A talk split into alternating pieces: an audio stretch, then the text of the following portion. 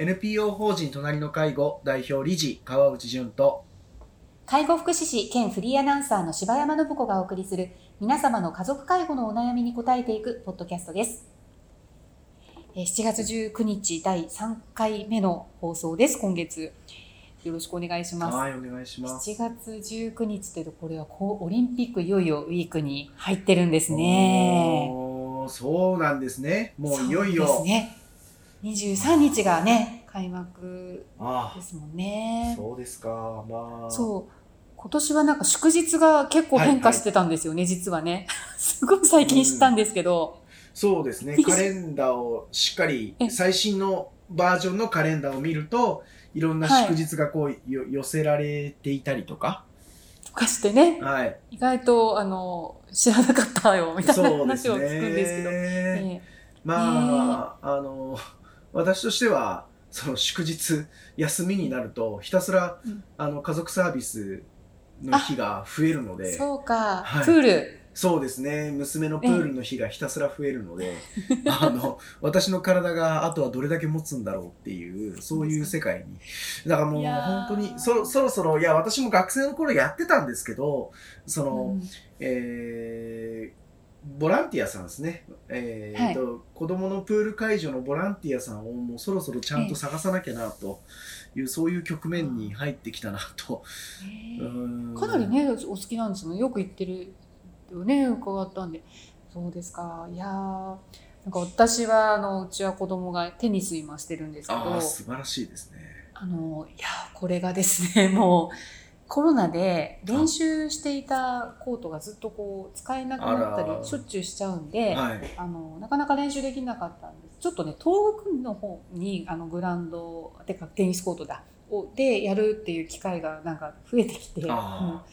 ちょっとね、車じゃないとしんどいなっていうようなエリアで、えで、わそう、私ね、もう、あの、そう、社社会人最初はあの、自動車関係の仕事してたんで、えっ、と、その時は運転してたんですけど、もう10年ぐらい全くしてなかったので、この間、ペーパードライバー講習っていうのを受けてきたんですよ。おーすごいですね。えいやー、行きました、行きました。それえでね、あの、ついにこの間、あの、車に、くレンタカーして、子供乗せてうん。行ってきたっていう。でへえ今ちょっと真っ黒になっちゃったんですけど。いやー。本当あの、なんかやっぱやってなかったことを久しぶりにやるって結構すごい緊張するな。運転とか私本当にできんのかな？高速とかって思ってたんですけいやー本ど。当にお疲れ様ですね。いや、それで言うと、まあ、うん。私も、それこそ、うん。その、介護の仕事始めた時に、その、うん。訪問の、お仕事で、訪問入浴っていう仕事で、まあ、うん。すごくマニアックな話なんですけど、訪問入浴っていうう仕事は、その、はい。おお風呂桶を積んで、えーしかもその車には瞬間湯沸かし器も積んで、うんうん。えーいる特殊な車両で行きますので、あーそうですよね。はい。はい。えー結構まあ、あの、大きい車なんですよね。でも私も当時それこそペーパードライバーで、本当に、あの、えーこれ車運転して私は大丈夫なんでしょうかというか、そもそも道も全然わからないけど、みたいな 感じで、デビューして、もう本当に、まあ多分当時一緒に働いてた、あの皆さんは、もう、あの、生きる心地がしなかったということを何度も経験したと思います。もうね、本当に、で、しかもね、結構山奥に、とても重要なというか、あのね、私たちが行かないともうお風呂に、もう一生入れませんみたいな、方が、あのがうんいらっしゃ、あるんですよね。でー、やっぱりまあそういうところこそ、あの、うんね、行かなければならないんですけど、ーまあ、あの、普通自動車教習ではこんな道習ってませんけど、みたいな、なんかそういうところに行くんですよね。でもう、速攻がなんでこんなとこにあるんだろうってとこにまああって、脱輪ですよね。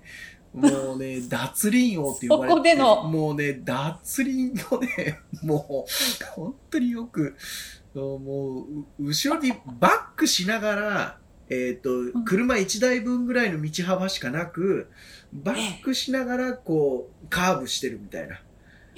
なんか、で、そこに側溝があるみたいな。もう、もう、い、脱輪してくださいと。何ゲームだよみたいな。言わ言わんばかりの、でもね、そこにやっぱり大事なご利用者さんがいらっしゃるわけですよ。そうまあね。だからもうね、何度、あの、うん車を持ち上げたか。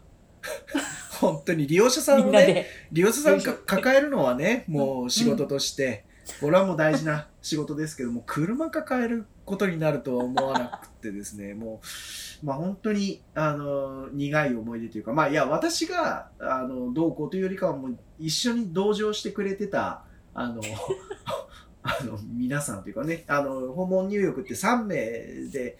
行きますのでえー、3人1組で行きますので、私以外にあと2人必ず乗ってるわけですけど、ええまあそのお二人には本当に、あの、心から謝罪をしたいと言いますか、同乗者に同乗。本当にもうね、そうですね、もう、生きた心地しなかっただろうなって、1日 ね、7件、無事に、うん。本当に無事に帰ってきてよかったですねとかって、いや、何を、ね、言ってるんだみたいな、もう、介護の仕事なのか、何かこう、危険な高橋レーシングな サバイバルなんかもう何かをやってくるのかみたいな、なんかね、うん。そういうデビューだったのを、本当に今、急に今の柴山さんのお話で思い出しました。だから、いや、全然まだマシなというか、いや、だって、本当に谷底に、あの、車が落ちるんじゃないかっていう日もありましたからね。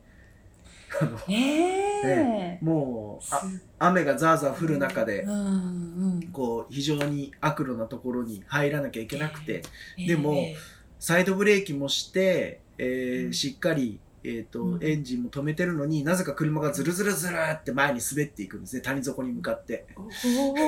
で、とにかく降りてくださいとかって言いながら、何を、何を自分はやっているんだろうって思いながら。で、車は結構積載がギリ、結構お重たくなってるんですね。あの、いね。あの、いろいろ積んでますからね。機械も積んでるし、そうですよ。えー水のタンクも満帆にしていくうんので、すごい、うんそうなんですよねだから、しょうがないんですけど、なんで私の時だけこんなことが、とか、こう、まあ、いや、ペ ーパードライバーがそそんな。う、ずるずるずるとかって、こう、あれあれ、あれじゃないですよね。なんかそういうのも、まあ非常にですね、あの、勉強になりながら、まあ、ね、でもそれでもね、待ってくれてる人がいて、よう来てくれたね、とかって言ってくださって、いやーもうね、もうねいっぺんに吹っ飛びますよね、そんな。うん。あのね。一言声かけてくださったら、うん今日も来てくれてありがとうなんて言われるとですね、だからまあねねそういう仕事も本当にやらせてもらえてよかったな、よかったなと今、うん改めて、まあ、なんかちょっとこう、危険な運運転から丸く収めようとしてますけど、はい、いや、でも とにかくいやいや反省をしてます。はい。いやーねでもうん。なんかそうなんですよ。やっぱりそうそう私ももう子供がいないあのそこ行きたいって言わなきゃ絶対しなかっただろうと思ってたんでやってみればまあ喜ぶし。まあ私もね、うん。やっぱりやってたことだしぱ楽しかったなと思ってまか。た時々運転しようかなと思ってます、はい。はい。安全運転大事ですね。安全運転でね、はいそうそう頑張ります頑張りましょということう。で、はい。あの今週来週はあのまた川内さんの方にね実際寄せられたご相談の中からということで今回もご紹介したいと思います。はい、はいあまり交流のない一人暮らしの父が倒れましたというご相談があったということで、はい。うんこの相談を受けた時に、まあね、いろんなあの背景があるのかなと思いながら、まあ、あの恐る恐るというか、はい。まあ、いろんなご事情を聞いていくんですけど、まあ、うーんどうやらあのこの、まあ、娘さんからの相談だったんですけど、はい。えーまあ、お父様からかなり厳しく育てられたと。まあ、時にはその平手も含めてですね、えーはいそういった教育があったと。うん。で、まあ、早く家から出たい出たいということでうん。もう早くから自宅を出て、えーまあ、一人暮らしをして今は自分は自分で家庭を持っていると。はいえーまあ、それ以降もいろんな折を見て、えーお父様と交流を持とうとはしながらもなかなかこううまくいいかず、えー会えば喧嘩になってしまうというところもあってまあもうほぼ交流のなかった状況だったと。で、ただ、そんなお父さんが、えー倒れてしまって、えー人づてで、えーお父さん入院したけどっていう連絡が来たと。うんで、えーただどうしてもその父のことを何かしてあげようと思うととてもその気持ちにブレーキがかかるというかうーん、うんあのとても辛い気分になるんですと。はいおでも娘として何もしないということがこう許されるのでしょうかとおいうようなこともおおっしゃってて、えーでその時にまあ私が申し上げたのはいやいややはりもともとの人間関係を大事にして、えー介護をしていただきたいんですよねというふうにお伝えをおしていますと。でここで無理にその今までの関係性距離感をこう無無視してというか超えて、まあ、何か社会的な、えー体裁だったりとか、うん。あーそのあるべき論みたいなものでうん。頑張って関わってしまうとどうしたってまたお互いの関係をこじらせてしまって、えーやはりいそうですね。本当の意味で親子断絶になってしまうケースもあるのでだとすると今までの距離感の中でできる範囲で関わればいいのではないでしょうかとお伝えしたところあそれでいいんですかねっていうお話だったんですけどいやいやもうそのためにできる制度使える制度もあるし法律的な手続きもあるのでだからまずはそういったところから考えてみましょうかというところだし、あのまあ、病院に入院しているのであればソーシャルワーカーさんに、まあ、正直にそのことを伝えた方がいいですと。うん。おでそこをあの何か、えー私娘なので、えーできる限りのことしますっていうようなえーことでいくともう本当にあの難しくなってしまうのでどうかあのここは無理をせずにということを伝えていった感じですかね。うん。はい。ですね、だからまあねあの親子関係は本当にうん。えー100人いたら100通りいろんなうん。関係性があるし、まあそれでいいと思うんですよね。あのうん親子の正しさってありますか？と私は思いますしあの人それぞれあのあっていいと思うのであの、うん、あのなかなかうまあね親子であってもやっぱりお互い一人の人間ですから。うん。はい、合う合わないって当然あると思うんですよね。うん。えーだから、ね。はい、ぜひうん。そこを超えてまでこう、何か義務的に関わっていくことで、お互いが共倒れしてしまうことが、まあ本当に少なくなかったんですよね。まあとにかく無理せずにというふうに伝えていたところでした。えーはいはい。ですね。うんこの方のご相談でそのお父様が倒れたっていう連絡はご本人病院の方から入ったみたいな感じだったんえっ、とですかね？病院だったのか、えっ、と、うんご近所の方、えっ、とですね、ご近所の方がどうやら伝えたようだったんですけどね。うん。はい。そうなんですね。あのなので、えーまあ本当にびっくりはあのうんね。されてはいって、まうん。ああのねそうは言ってもやっぱり育ててもらった恩というのを子としては感じるのは当たり前です。本当に。うん。うん。そこがねやっぱりうん。なかなかあのあその自分の中にやっぱりねこう、うん。それこそなんかひ引け目というか、はいはい。後ろめたささねあの前々回かなお話にもあったけどそういうこと気持ちですよね。そうですね。ん。だから後ろめたい気持ち自分にとっての後ろめたい気持ちとうん。今お父さんに必要なサポートやうん。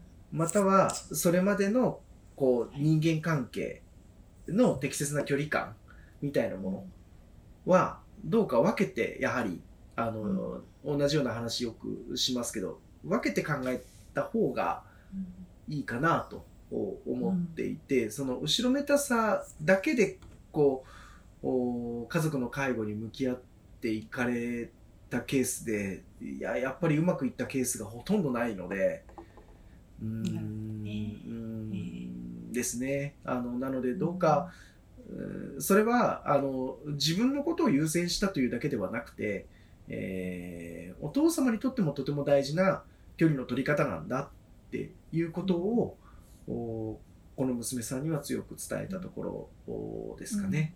うん、ねはい、はい、はい。そうですね。うん、お父様もやっぱり娘さんにとっての父親っていうこうプライドみたいなものもきっとおありでしょうしね。はい、うん、そうですね。